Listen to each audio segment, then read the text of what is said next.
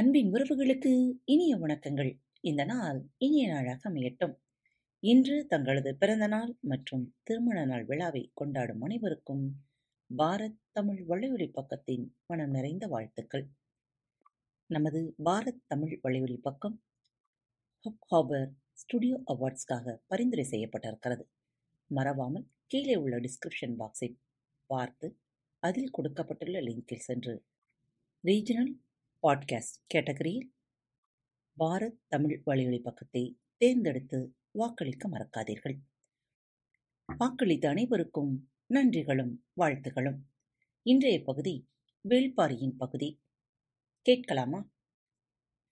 இருக்கன் குன்றை அடுத்து ஆயிமலை நீண்டு கிடக்கிறது.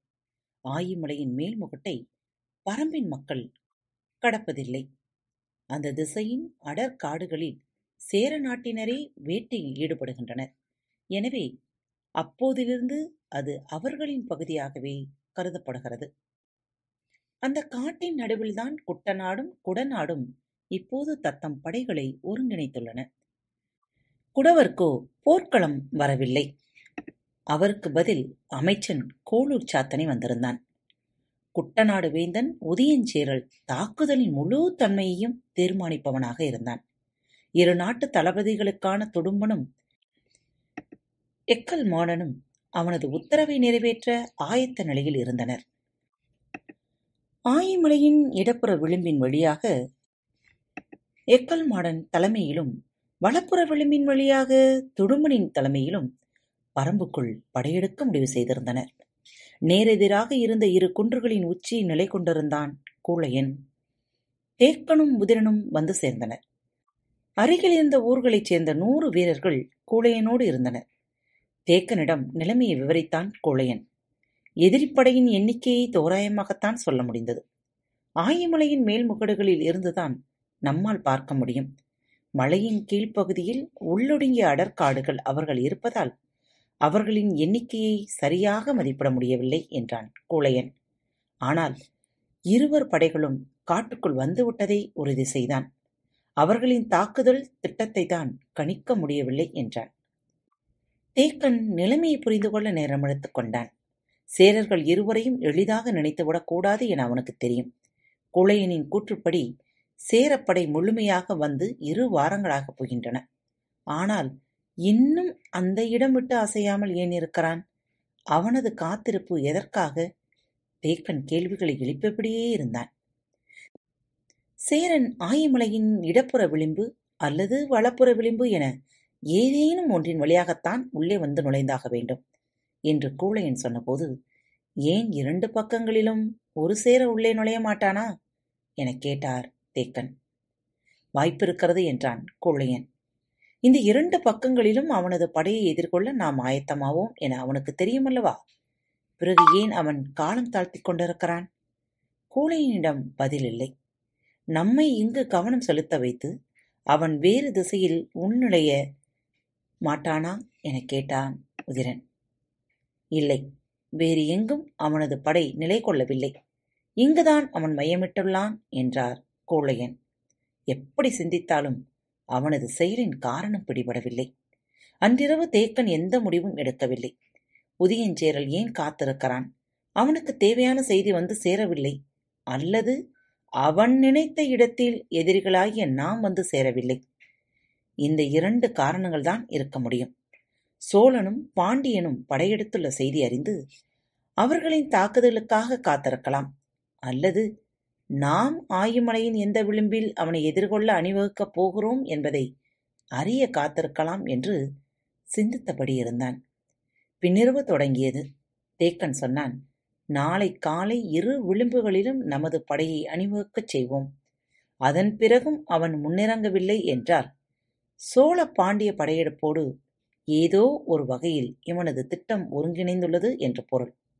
கூழையனும் உதிரனும் தேக்கனின் சொல்லோடு முரண்பட முடியாமல் அமைதி காத்தனர். தேக்கன் சொன்னான் அப்படியொரு ஒருங்கிணைப்பு இருப்பதாக நாம் முடிவுக்கு வந்தால் எதிரிகளை நோக்கி நமது படை முன்பாய்ச்சலை சென்று தாக்க வேண்டியிருக்கும். தேக்கனின் கூற்று சரியெனப்பட்டது. திட்டத்தை நடைமுறைப்படுத்துவதைப் பற்றிப் பேசினார். இடப்புற விளிம்பில் உதிரனின் தலைமையில் இருபது ஊர்களையும் வலப்புற விளிம்பில் கூழையனின் தலைமையில் இருபது ஊர்களையும் அணிவகுக்குமாறு தேக்கன் சொன்னார் குதிரைப்படையோடு குன்றின் மேல் முகட்டில் அமைந்துள்ள இந்த இடத்திலிருந்து இருபக்க நிலைமைக்கு ஏற்ப முடிவெடுத்து தாக்குதலை வலுவூட்டுவது தேக்கனின் வேலை என முடிவானது திட்டமிட்டபடி கூழையனும் முதிரனும் ஆயிமலையின் விளிம்புகளில் எதிரிகளை தாக்க ஆயத்தமாயினர். வலிமை மிகுந்த குதிரைப்படையோடு இருக்கன் குன்றின் மேல் நின்றபடி இருபக்க நிலைமைகளையும் கூர்ந்து கவனித்துக் கொண்டிருந்தான் தேக்கன். மறுநாள் முழுவதும் எதிரிகளிடம் எந்த அசைவும் இல்லை. காத்திருந்தான் தேக்கன். விருந்து மண்டபம் கோடையின் வெக்கையை சிறிதும் உள்ளிறக்காமல் இருந்தது. ஆனால் தேரல் கணக்கின்றி உள்ளிறங்கிக் கொண்டிருந்தது. கிப்பாலஸ் குடியில் பேரார்வம் கொண்டவனைப் போல காட்டிக் கொண்டிருந்தான். ஆனால் அவன் குடிக்கும் வழக்கமான வேகம் இன்று இல்லை. காரணம் அவனது தேவை வேறொன்று. சோழவேளன் சொன்னார் எவ்வளவு அடர் கானகத்தில் இருந்தாலும் தேவையான அளவு வழியமைப்பதில் வல்லமை வாய்ந்தவர்கள் குறுங்காடர்கள். இருக்கையின் மீதிருக்கும் தூசியை ஊதித் தள்ளுவதைப் போல பின்னிக் கிடக்கும் செடி கொடிகளையும் புதர்களையும் விளக்கி எளிதில் வழியமைப்பார்கள் கீழ்காடர்களோ நீரும் வேரும் கிழங்கும் அறிந்தவர்கள்.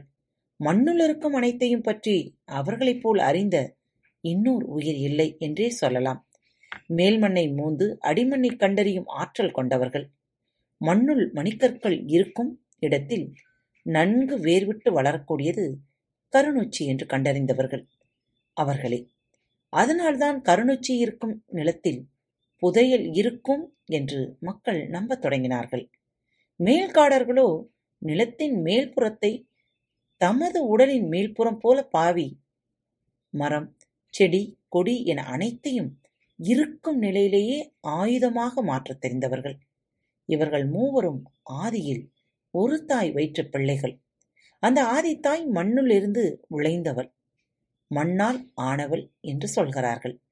அதனால்தான் இன்னும் மண் போர்த்தி உறங்கும் பழக்கம் அவர்களிடம் உண்டு. கிப்பாலஸ் இதுவரை இப்படி ஒரு பழக்கம் இருக்கும் மனிதர்களைப் பற்றி கேள்விப்பட்டதே இல்லை. மிரண்டு நின்றான். கிழக்கு பகுதி மலையின் ஆதிக்குடிகள் இவர்கள்.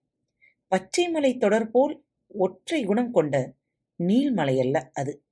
ஒவ்வொரு குன்றுக்கும் ஒவ்வொரு தன்மை உண்டு.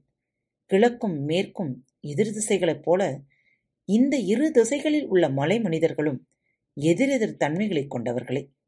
இத்தனை தலைமுறைகளாக தமிழ் நிலத்தோடு வணிகம் நடத்தியிருந்தும் இதுவரை கேள்விப்பட்டிராத செய்தியை கேட்டுக்கொண்டிருந்தான் கிப்பாலஸ். சோழவேலன் தொடர்ந்தான். காட்டின் ஆதி குணங்களை தங்களின் குருதி நாளங்களில் உணர்ந்தவர்கள் நெடுங்காடர்கள். எனவே அவர்களைக் கொண்டே படையெடுப்பின் முறைமையை வகுத்துள்ளான்.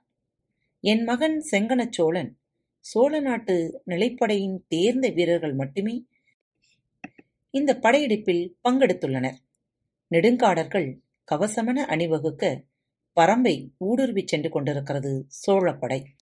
அது சமதளப் போரில் எவ்வளவு ஆற்றல் வாய்ந்த தாக்குதலை நடத்துமோ அதைவிட வலிமையான தாக்குதலை இப்போது காட்டுக்குள் நடத்த வல்லது என்றான். விழித்த விழி நகராமல் நின்றது.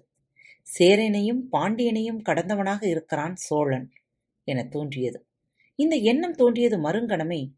தான் கேட்ட கேள்விக்கான விடையைச் சொல்லாமல் மற்ற செய்திகளை சொல்வதன் மூலம் பேச்சை திசை திருப்புகிறார் சோழவேளன் என்றும் தோன்றியது. கிப்பாலஸ் ஆழ்ந்து சிந்தித்து அவரின் வழியையே நாமும் பின்பற்றுவோம் என நினைத்துக் கேட்டான். இவ்வளவு வலிமை கொண்ட படை இருக்குமேயானால் நீங்கள் வெல்வதற்கு பேரரசுகள் இருக்கின்றனவே. ஏன் பரம்பின் மீது படையெடுக்க வேண்டும்? உற்சாகத்தோடு பீரிட்ட சொற்கள் சட்டென நின்றன. வேகம் முறிந்தது போலானது. அமைதி சூழ்ந்தது. சோழவேளன் சொல்லத் தயங்குகிறாரா அல்லது எப்படி தொடங்குவது என சிந்திக்கிறாரா என்பதை கிப்பாலஸ் கணிக்க முடியவில்லை. சற்று அமைதிக்குப் பிறகு கிப்பாலஸை பார்த்து சோழவேளன் கேட்டார் ஒரு நாட்டை செழிப்புமிக்க நாடு என எதை வைத்து தீர்மானிப்பீர்கள்? அது மனிதர்கள் தீர்மானிப்பதன்று. அந்நாட்டின் சேமிப்பறைகளில் இருக்கும் பொன்னும் மணியும் முத்தும் தான் தீர்மானிக்கின்றன. சரியாகச் சொன்னீர்கள்.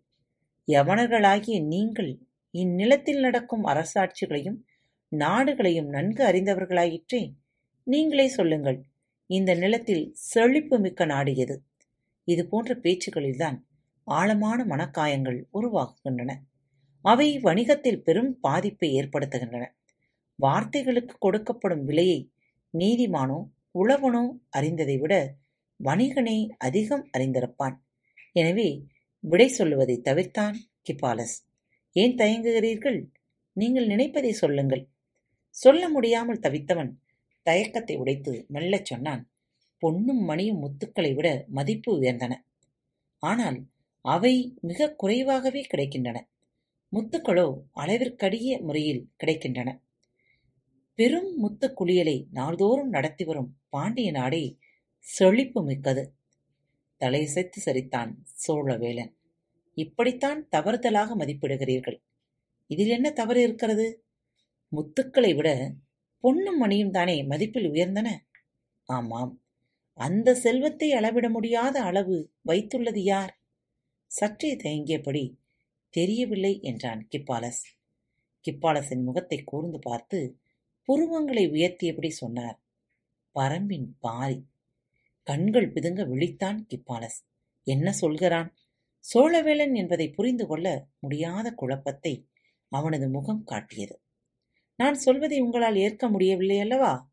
ஆம் என தலையசைத்தான் கிப்பாலஸ். பச்சைமலை தொடரின் நீளம் அறிவீர்களா நீங்கள்? எங்களின் நாவாய்கள் குமரிமுனை திரும்பினால் கரையொட்டி ஒரு மாத காலம் பயணப்பட்டு சுபகார இடத்தில் மேற்கு திசையில் திரும்புகின்றன. அந்த இடம் வரை நீண்டு கிடக்கிறது என நினைக்கிறேன். ஆமாம் நீங்கள் சொல்வது மிகச் சரி. கண்காண முடியாத தொலைவு நீண்டு கிடக்கும் இந்த பச்சைமலை தொடர் முழுவதையும் தம் வாழ்விடமாக கொண்டவர்கள்தாம். பதினான்கு வேளிர் குடிகள். மலையுள் உள்ள குகைப்பாறைகளில் சுரங்கங்களிலும் ஆற்றிலும் பள்ளத்தாக்கிலும் தான் விலை உயர்ந்த மணிக்கற்கள் கிடைக்கின்றன. உங்கள் யவன பேரரசர் உட்பட எல்லா நாட்டு வேந்தர்களும் செல்வந்தர்களும் என்வகை திருமணிகளையே வாங்கவும் அணியவும் சேமிக்கவும் விரும்புகிறோம் அமைதி கொண்டு கேட்டான் கிப்பாலஸ். வெறியின் கண் போல முழு பச்சை நிறத்தின் நடுவில் செங்குத்தான வெண்கோடு ஒளிருமே பூமர வைடூரியம். அதைத்தானே யவனர்களாகிய நீங்கள் மிக உயர்ந்ததாக கருதுவீர்கள்? ஆமாம். அந்த வகையான வைடூரியம் மிக அதிகமாக கிடைப்பது உடுவன் மலையில். அந்த மலையை ஆள்பவன் வேளந்துவன் இதை எதற்குச் சொல்கிறார் என சிந்தித்தான் கிப்பாலஸ். தேன்துளியின் மீது கதிரவன் ஒளிப்பட்டு மின்னுவது போல் இருக்குமே அது என்ன வகை வைடூரியம் எனக் கேட்டார். கிப்பாலசுக்கு சட்டென பெயர் நினைவில் இல்லை.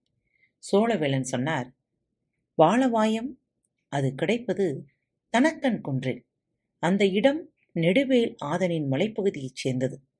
அவனது மலைக்கு அடுத்து இருப்பதுதான் பன்றிமலை. மயிலின் கழுத்து போல கார் நீளம் இறங்கி ஓடும். வைரக்கல் கிடைக்கும் இடம்தான் அந்த இடம் என்று பட்டியலிட்டான் சோழவேளன். இவரது பேச்சு எதை நோக்கி போகிறது என்பதை கிப்பாலசால் புரிந்து கொள்ள முடியவில்லை. கிப்பாலசின் முகத்தை கூர்ந்து பார்த்தபடி சோழவேளன் கேட்டார் எங்கள் வேந்தர்கள் மிகவும் விரும்பி அணியும் வைடூரியம் எது தெரியுமா? தெரியாது என்றான் கிப்பாலஸ். முயலின் குருதி சிற்றகளின் ஒளிப்பட்டு திகைத்து திகைத்து ஒளி சிந்தும். அதன் ஒவ்வொரு மினுக்கும் ஒவ்வொரு நிறத்தில் இருக்கும். அந்த வகையிலான வைடூரியத்தை துகிர்கனகம் என்போம்.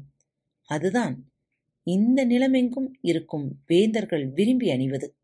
அது கிடைக்கும் இடம் புடவூர் வேளன் குன்றில் சொல்லியபடி இருக்கையை விட்டு எழுந்தார் சோழவேளன் கிப்பாலசும் உடன் எழுந்தான். விருந்து மாளிகையின் எதிர்ப்புற சுவரை நோக்கி மெல்ல நடந்தபடி சோழவேளன் கேட்டார் யவன வணிகர்கள் நீலமணி கற்களை மிக அதிகமாக வாங்குவது எந்த நாட்டில்? எங்கள் நாட்டில் செல்வந்தர்கள் அதிகம் விரும்புவது கார்நீல மணிகளைத்தான். அந்த வகை மணிகள் அதிகம் கிடைப்பது ஈழ நாட்டில்தான். எனவே அங்கிருந்து அதிகம் வாங்குகிறோம். அரச குடும்பத்தினர் பொதுவாக கார்நீளத்தை தவிர்த்துவிட்டு மாநில மணிக்கற்களை பயன்படுத்துவர். அந்த வகை கற்கள் அதிகம் கிடைப்பது மணிப்பள்ளத்தீவில். எனவே எங்களின் நாவாய்கள் ஆண்டு முழுவதும் மணிப்பள்ளத்தீவில் நிலை கொள்கின்றன சுவரில் இருந்த ஓவியத்தில் பெண் ஒருத்தி நீர் நிறைந்த சிறு குவளையை கையில் வைத்துள்ளாள். அந்த குவளையில் உள்ள நீரிலிருந்து ஒளி படருவது போல் வரையப்பட்டிருந்தது. அதைக் காட்டி இந்த ஓவியம் எதை குறிக்கிறது என்று உங்களால் அறிய முடிகிறதா? என்று கேட்டார். நீர் நிரம்பிய குவளையிலிருந்து எப்படி ஒளி வருகிறது? என்பது கிப்பாலசுக்கு புரியவில்லை. அதை கேட்ட பிறகு சோழவேளன் சொன்னார் அதில் உள்ளது புன்னாட்டு மணிக்கல் அது உமிழும் நீளத்துக்கு இணையே இல்லை. குவளை நிறைய கறந்த பாலை நிரப்பி அதற்குள் அந்த மணிக்கல்லை போட்டால் பாலுக்கு மேல் ஒளி பரவும் என்றார். கிப்பாலசின் முகம் முழுவதும் வியப்பு பரவியது. சோழவேலன் சொன்னார் அந்த புன்னாட்டு வேல்முடியனின் கையில் உள்ளது. உள்ளூருக்குள் தீச்சுடர் போல் அணையாமல் ஒளி வீசும் இளம் சிவப்பு நிற மணிக்கற்கள்தாம் வேந்தர்கள் விரும்பி அணிவது. மகுடத்தில் சூடும் முடிமாலையில் அவ்வித மணிக்கற்கள் பதித்தால் அந்த வேந்தன் எந்த போரிலும் தோல்வியை தழுவ மாட்டான் என்பது நம்பிக்கை. அவ்வித மணிக்கற்கள் அதிகம் கிடைப்பது சிறுவின் குன்றில் அது அழும்பின் வேல் குன்றாய் இருக்கிறது. இவர்கள் உட்பட ஒன்பது வேலிர்கள் இன்றும் பச்சை மலையை ஆள்கின்றனர். எஞ்சியோர் வேற்று நாட்டு படையெடுப்புகளால் வீழ்ந்துவிட்டனர்.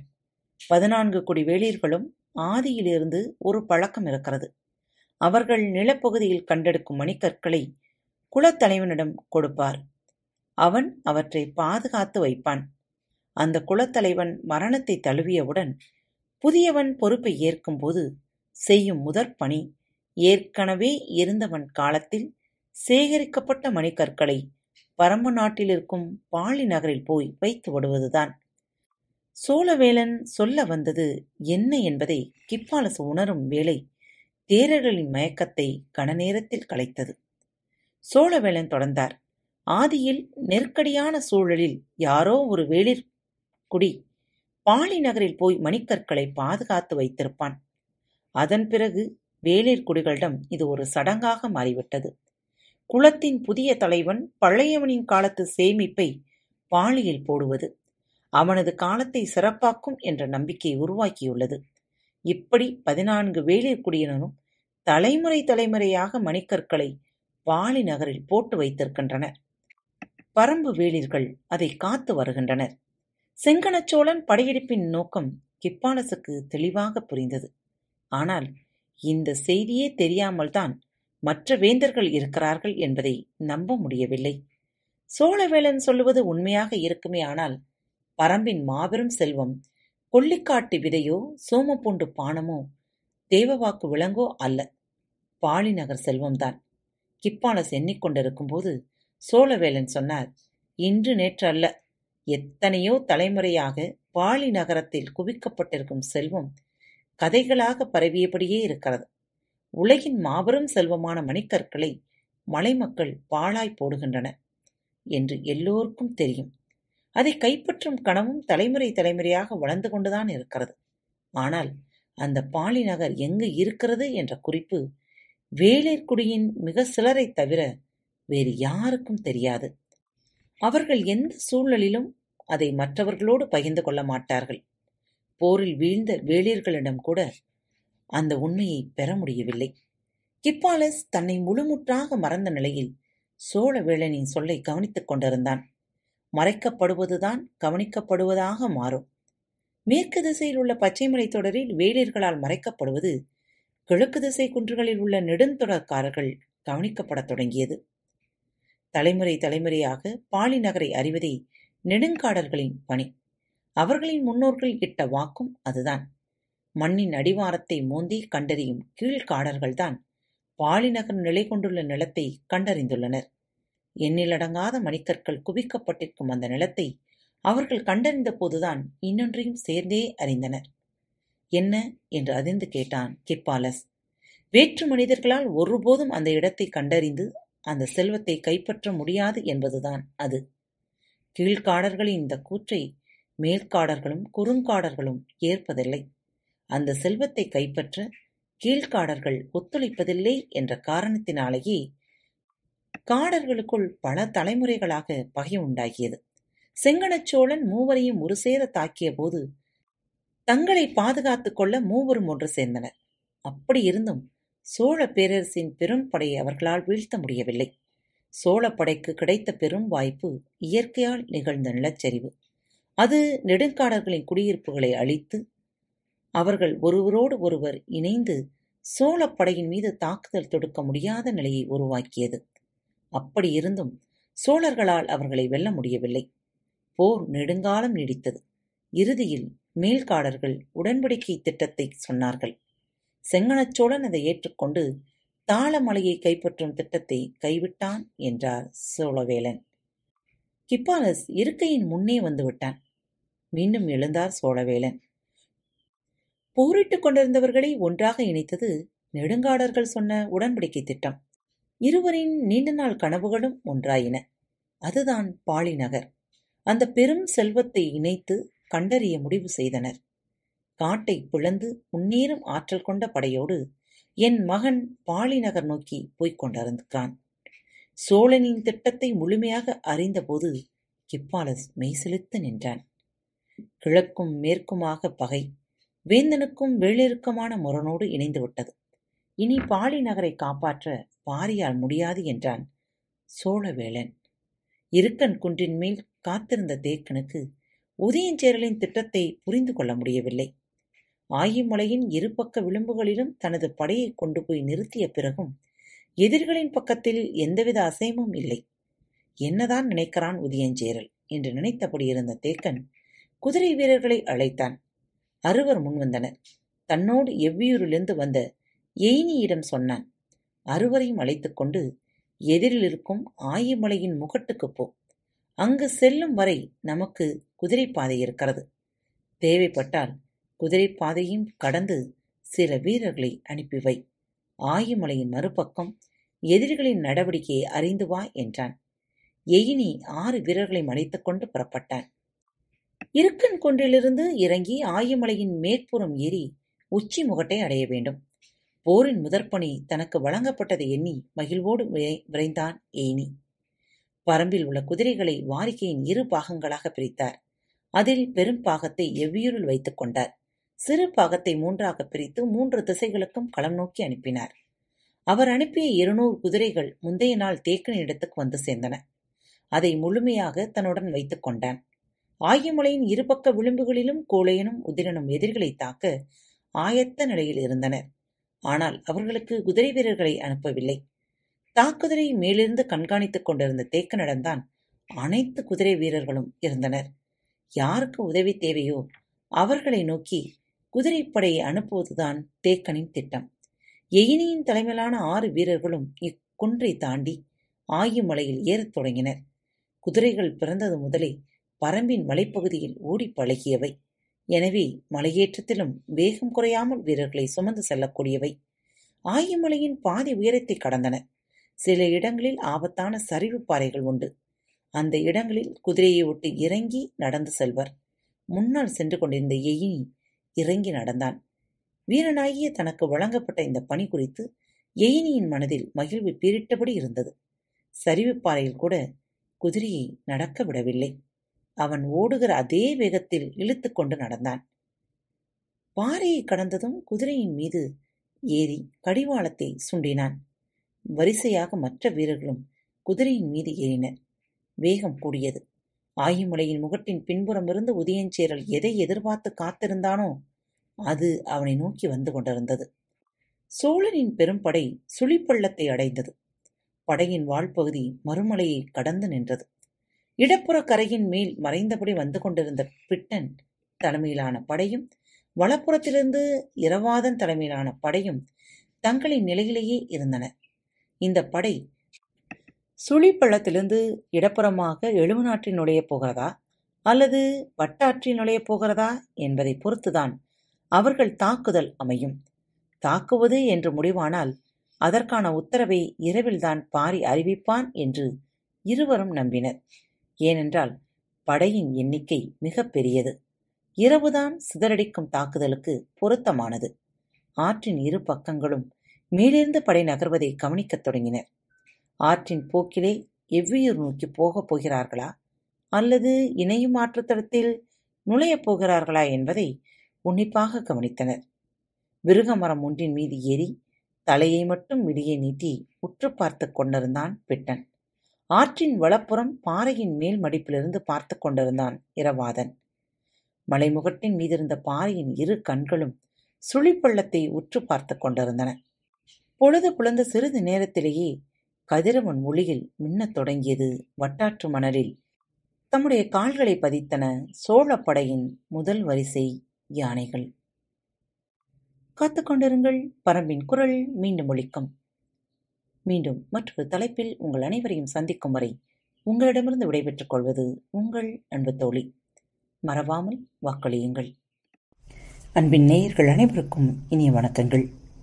நேயர்களே நமது பாரத் தமிழ் வழியொலி பக்கம் Hubhopper studio awards twenty twenty one விருதுக்காக பரிந்துரை செய்யப்பட்டுள்ளது.